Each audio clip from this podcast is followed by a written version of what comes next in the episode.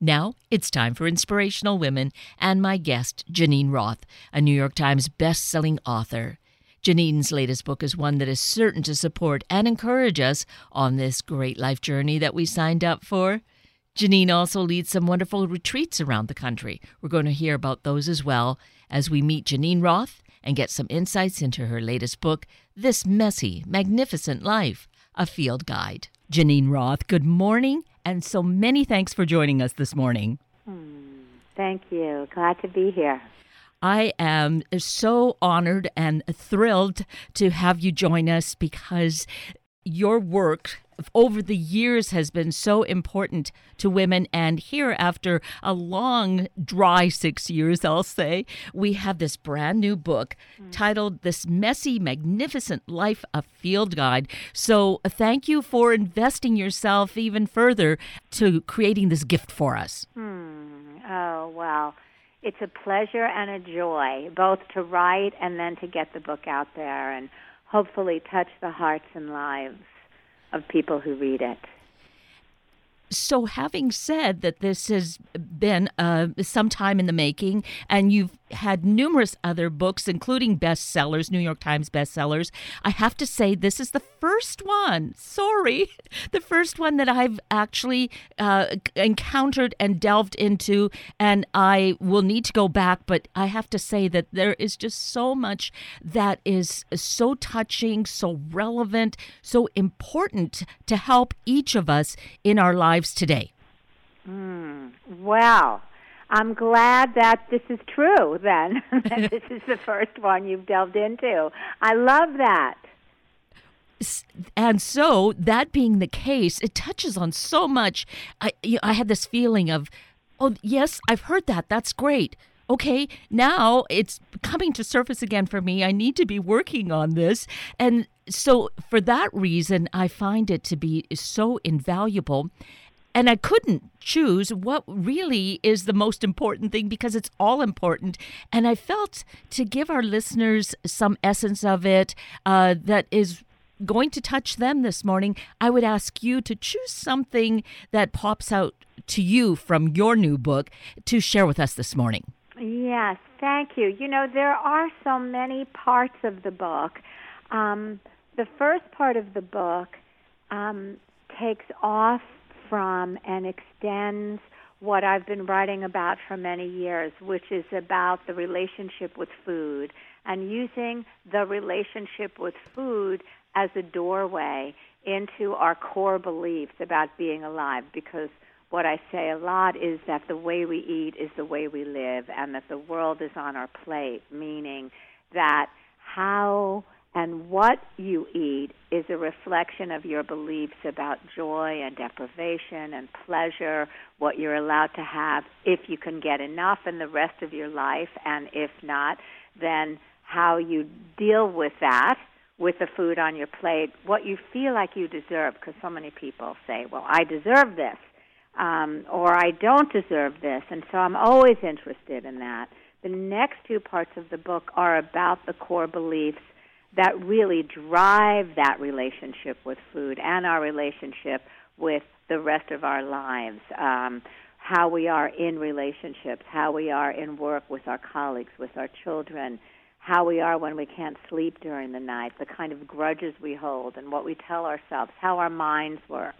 But I think for, oh, one last thing I want to say about that is that I after really working with my own relationship with food, about which I was obsessed for many years of my life, and the size of my body I took to be um, indicative of the kind of life I was allowed to have or not, depending on the size of my thighs, I should say. Um, this is a piece that I'm just about to read, or a little of the piece, um, about uh, weight and how so many of us uh, tie up our fabulous life energy in judging and objectifying our bodies, which of course is quite relevant now um, because of what's going on with the hashtag Me Too movement, and also that women are coming out and speaking up for the first time about how they feel that their bodies have been seen and or touched and or used. So I'll read a little bit about that. Um, if I wanted to silence half the population of the world, this is from a piece called If I Were Gloria Steinem. If I wanted to silence half the population of the world, the one most likely to oppose war and guns, I can't think of a better way to do it than silencing women. Because when a woman's energy is tied up in judging her body, it ties up her power as well. Expecting a woman to stand up for what she knows while convincing her that she must first be thin is like binding a Chinese woman's feet and asking her to run a marathon. When we realize that we've had duct tape over our mouths for decades, that we haven't talked up, that we have tied up our energy in judging ourselves. The only thing to do about that duct tape is to tear it off. Our power is not in blaming or shaming, but in waking up from the collective trance in which we've been living in. We use the same arms we've been told are too fat, and we uncover the same mouths we've been told are too loud, and then we start telling the truth about what we already know but don't know we want to know. There are many ways of truth telling, but the best way I know is to ask questions and be relentlessly honest in answering them. Is it true that when I lose weight, I will have the body and therefore the life I want? Have I ever lost weight? How many times? If it's such a cure all, why did I gain it back? Answers like, because I lost my job, my spouse, my best friend don't count. Answers like, yes, but next time it will be different are excuses and probably a lie. If the culture was entrancing women into silence about the destruction of the environment, guns, mass shootings, and waging war as an answer to everything, the $60 billion weight loss industry would be proof that they were winning. The fact that we are frightened of our hungers and our strength would be proof. And the way our energy gets trapped in dieting over and over and over again would seal the deal. If your doctor said, I have a cure for you, but there's a 99% chance it won't work, and I know you've tried it five or 20 times and it saps your energy, makes you feel worthless, and keeps you stuck in the rest of your life, would you do it again and again and every year for the rest of your life? Imagine what you could do, I ask a group of women, if you stop turning your energy against yourself and use it instead to question what you've been hypnotized into believing about the size of your body and to speak up for what matters to you and your children. What would happen if one woman spoke the truth? asked the poet Muriel Rukeyser. The world would split open, she said. Let that one be you. Yes, you. That you is each of us. Yes. And that is so powerful, Geneen. Thank you for choosing to read that. It certainly resonated with me when I read it. To hear you read it just adds an added kind of magical, miracle piece to it. And there's, I think all of us can hear just how much is captured of our lives in that few minutes that you spent reading from uh, the chapter on Gloria Steinem that is still relevant to us today, obviously. And as you mentioned, uh, the hashtag Me Too movement, and considering your book just coming out, is there any kind of kind of magical feeling about this coming out in support of women at this time? I am so glad that I wrote this um, and that it's coinciding with what's happening now. And um, so obviously, I wasn't um, a, a, a future teller or a psychic and had no idea when I wrote this piece uh, that it would be coming out at this most relevant time now. But because I work with a lot of women about how they feel about their bodies and how their energy is tied up in their bodies, it felt very important to write about.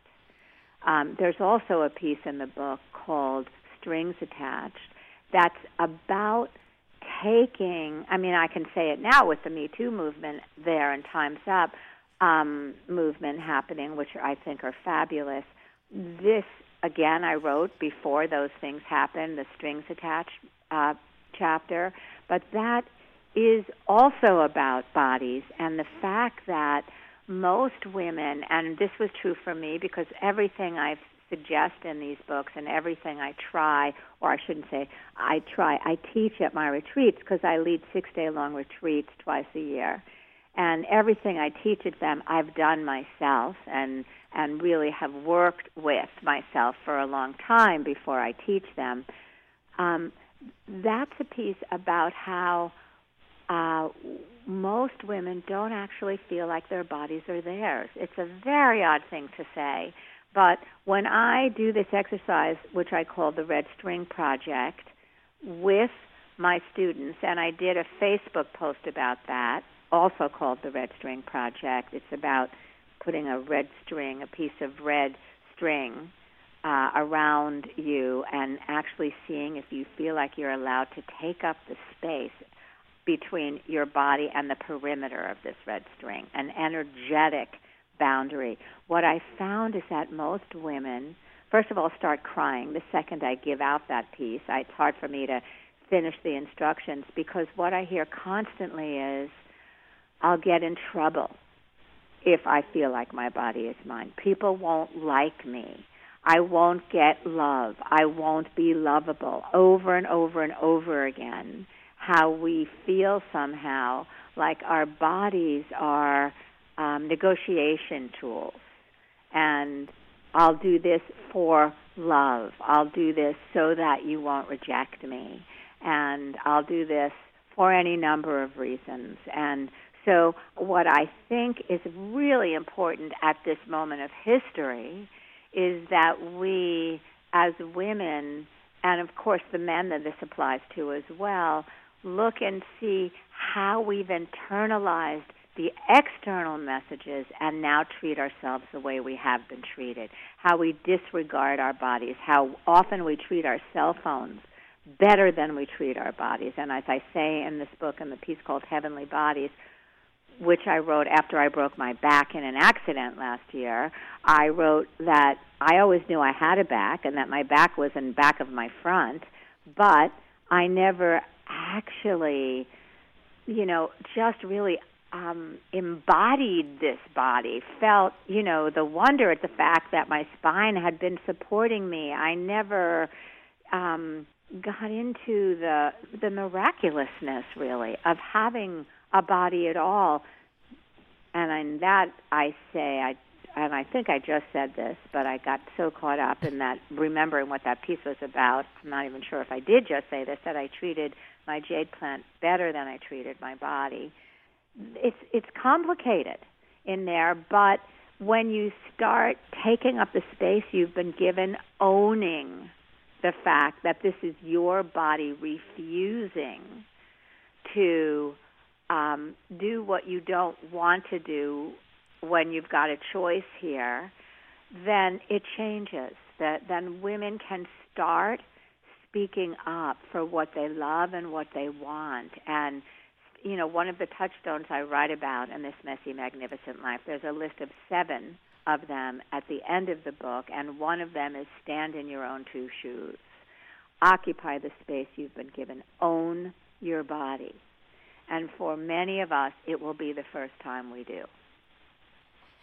And that's uh, part of the miraculousness of this messy, magnificent life. This new book is that there are these touchstones, there are these stories, your personal experiences, the experiences of women who attend your workshops and retreats, and it gives us uh, these various points of of being touchstones of connection, where I think there we might be waking up initially, or it just might be underscoring and, and taking us deeper into something that we had already kind of uh, observed in our lives.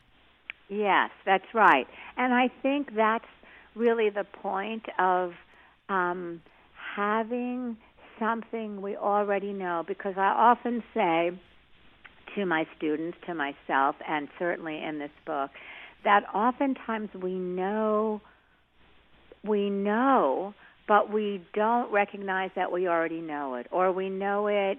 Sometimes I'll ask my students during the first night of a retreat, "What do you know that you don't want to know?" Mm.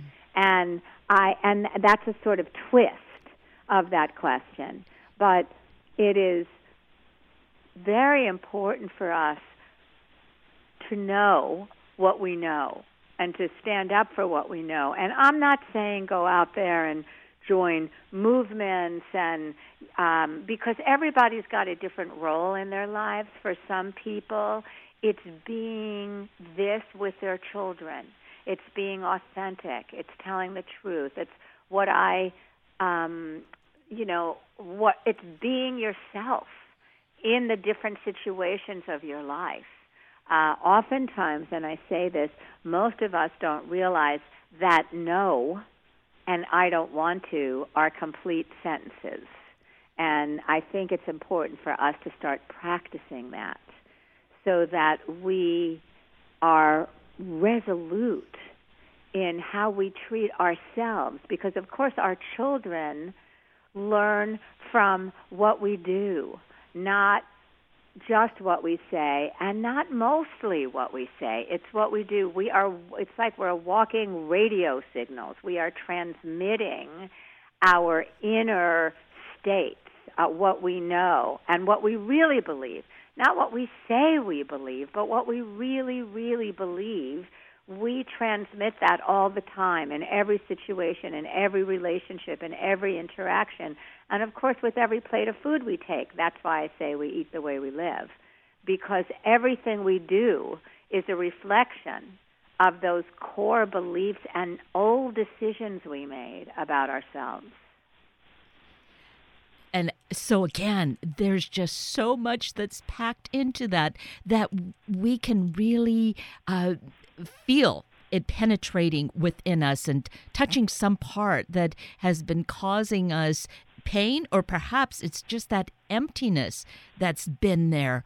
What is causing it? And you take us on this um, excursion, on this travel through our lives to find out what it is that's been missing that we have not contributed, what our role is here in adding to this world that we are living on, this planet. Yes, I do want to say for anybody that sounds uh, sort of scary too. um, it's a very personal journey, though. It's not, um, you know, there's no imperative at the end. I think what happens for many of us is that there that some of us are slightly haunted by knowing that we're not living as fully as we could be living, that we're not showing up for the promise of ourselves. We feel this inherent promise. And the thing is, every single one of us has uniqueness. Every single one of us is unique. We've got a gift. And I know that's true. I, you know, I quote Martha Graham in this book. Um, she has a beautiful quote that that the world will not have your gift if you block it. And there's only one of you in all time. And if you don't show up for yourself, it's not about the world, it's not mm-hmm. about anything. It's about the fact that we don't want to get to the end of our lives or even tomorrow and feel like it's a half life that we're living. We really, really want to show up for the ordinary and the extraordinary, for for the sight of a daffodil at New Spring, for the way that our feet touches the earth when we walk, as well as for the gorgeous exchanges that we have of love between people. And also, we want to find out that the things we think are going to hurt so much don't usually hurt as much. It's usually the the stories we tell themselves. That's a big theme in this messy, magnificent life. That we think it's the situations that cause so much pain, but it's actually the stories we tell ourselves about the situation. It's the interpretations we make about what's happened, not really what's happened. And this is really a hard thing for people to get. It was so hard for me to get. It's still hard for me to get. When I wake up in the morning and my mind just goes rambling on about, you know, something's wrong and who's to blame and who did that and they should have done this and, you know, this ongoing litany, I have to remember that what's really going on is that something happened and now I'm interpreting what happened in a way that is causing me a lot of discomfort. And if I question my interpretation, then the whole thing changes. What we really want to do in the end is align ourselves with our own biggest energy.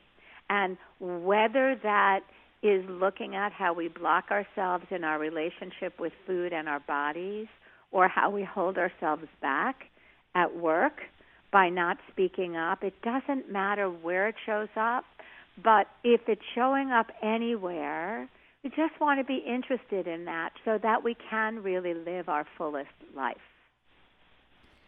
And that just demonstrates why you are the teacher, the leader, the one who is going to uh, guide us along on this journey because you are so gentle and forgiving in this approach. The you know, it's not what you have to do, you must do this, but just this kind of opening up and becoming more connected with it over time. Yes. Right. It's following the thread. And um, my biggest fear um, was that, actually, not my biggest fear, but one of my fears was that I would get to the end of my life and feel like I hadn't really lived that I didn't want to feel regrets. And for a while, I wasn't sure what that meant. Did it mean like traveling to all the far flung places in the earth, um, going to all seven continents, going um, back to India where I lived for a couple of months?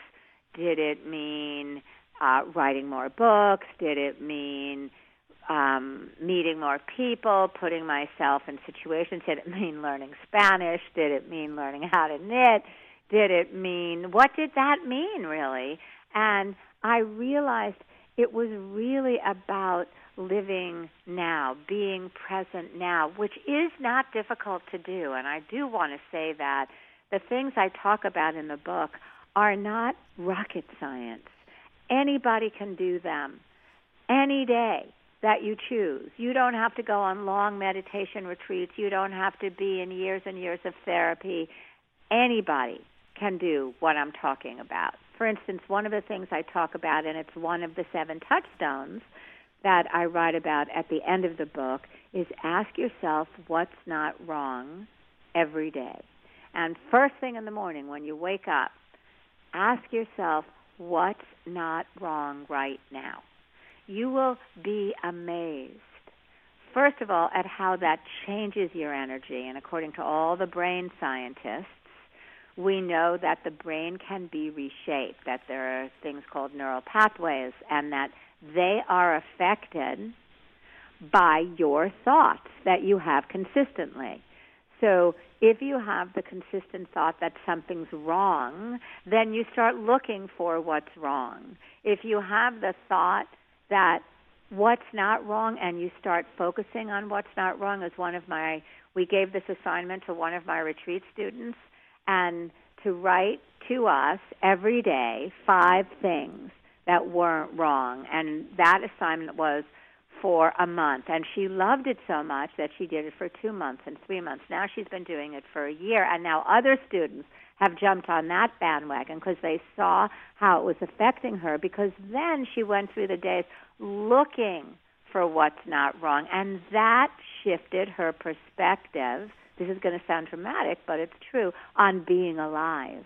Because when you start looking for what's not wrong you start seeing what's not wrong and then there's a feeling of goodness and positivity that comes Yes, I loved that one touchstone. I love them all, but that one really is so insightful for us. And that's one of the treasures of the book, along with everything else that we have been already connecting on and, and discussing this morning with Geneen Roth.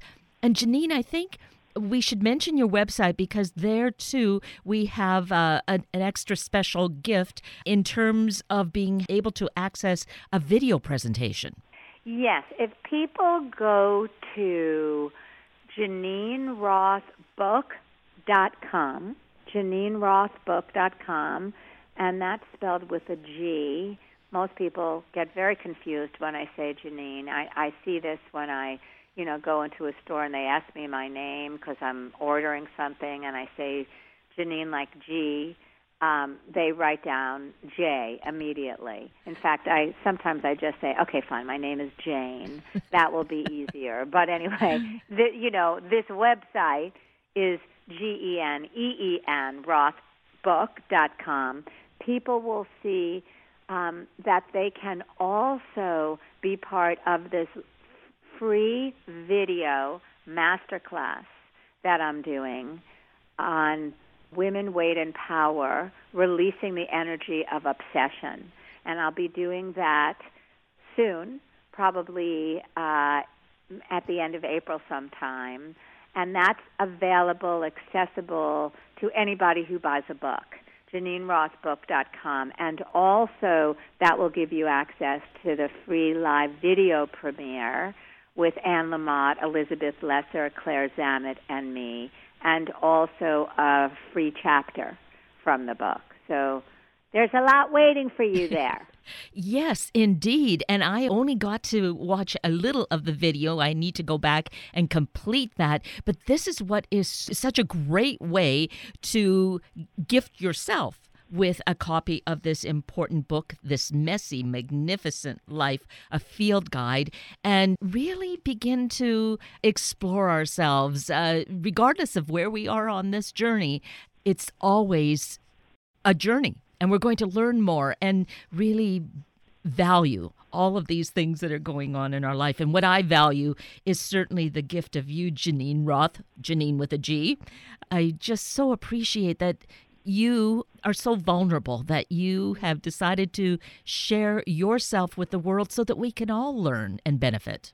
Mm, thank you. I consider myself a student more than anything, and that when I find ways, as I have done in the relationship with food, that that are freeing and joy producing and you know, open up a different world than I ever thought was possible. I want everybody to know about them. Ah, yes. Mm.